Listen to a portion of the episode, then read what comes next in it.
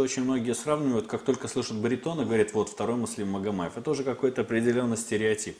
То, что меня сравнивают с Муслимом Магомаевым чаще, чем других сравнивают, а, это мне, конечно, льстит, потому что он действительно в свое время оставил после, в свое время великим был и оставил после себя а, такую, ну, не знаю, целая какая-то эпоха, да, вот этой музыки, баритонов. Я говорю, любому баритону я уверяю, что э, где-то послушают Муслим Магомаева и репертуар, безусловно, который пел Муслим Магомаев, Бабаджаняна, Александра Николаевна Пахмутова, ну и так далее.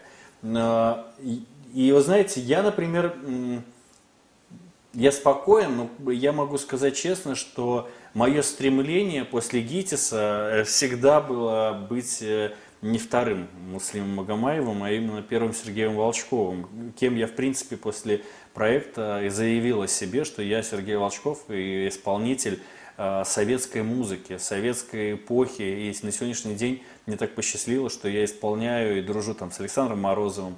Александра Николаевна Пахмутова написала мне уже четыре песни. То есть Евгений Дмитриевич Дога мне отдал несколько своих исполнений.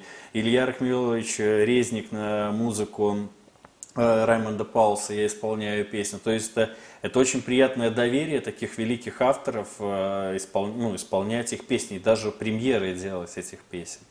А, ну, как-то вот так, я вам скажу, что я знаком же э, близко с Тамарой Ильиничной Синявской, мне так посчастливилось, что поступая в ГИТИС, я даже набрался наглости, хотя она в класс не набирала мальчишек, я написал, что хочу попасть Тамаре Ильиничне Синявской, я попал в ее класс, в класс, вокальный класс, но так как э, я попал это после пол, полгода буквально прошло после ухода Муслима Магомаева, ну, может, чуть больше, мне действительно было тяжело заниматься этим репертуаром, потому что он понимал, что я сейчас буду петь баритоновые арии, баритоновые песни, баритоновые народные песни, ну, разные, романсы.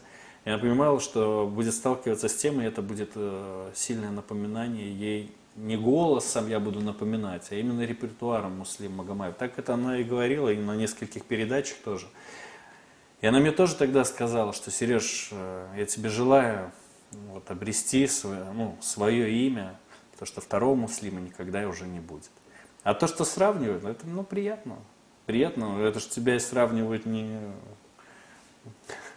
не знаю, с кем там, э, ну, каком-нибудь э, неизвестным, да, там, баритоном или что, а так с великим. Нет, ну, конечно, это комплимент. А, кстати, буквально несколько дней назад, 9 э, ноября, э, был день рождения Александры Николаевны Пахмутовой. А, 9 безусловно. Да. Я просто перепутал 9 октября, 100 лет. Ноября 9 Я звонил ей, я ее поздравлял но Александру Николаевну невозможно остановить э, и словесно, и эмоционально, потому что э, хотел поздравить я ее, но больше услышал свой адрес каких-то похвал, потому что сказал, что я с каждым годом э, расту как артист, и она говорит, что ты уже достиг, вот, ну, как большой артист, это видно, растешь с каждым днем, и говорит, я обязательно покопаюсь у себя еще, говорит, в нотах, в партитурах, или если что-то не найду, то я перед тобой в долгу и обязательно напишу тебе еще одну песню. Но это замечательная вообще семья Александра Николаевна Пахута, Николай Николаевич Добронравов.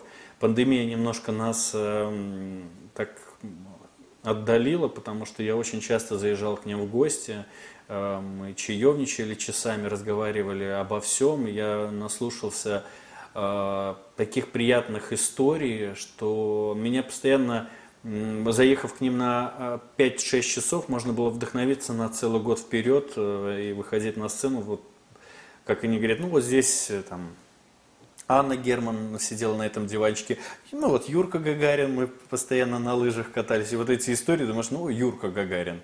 Для них Юрка, для нас Юрий Гагарин.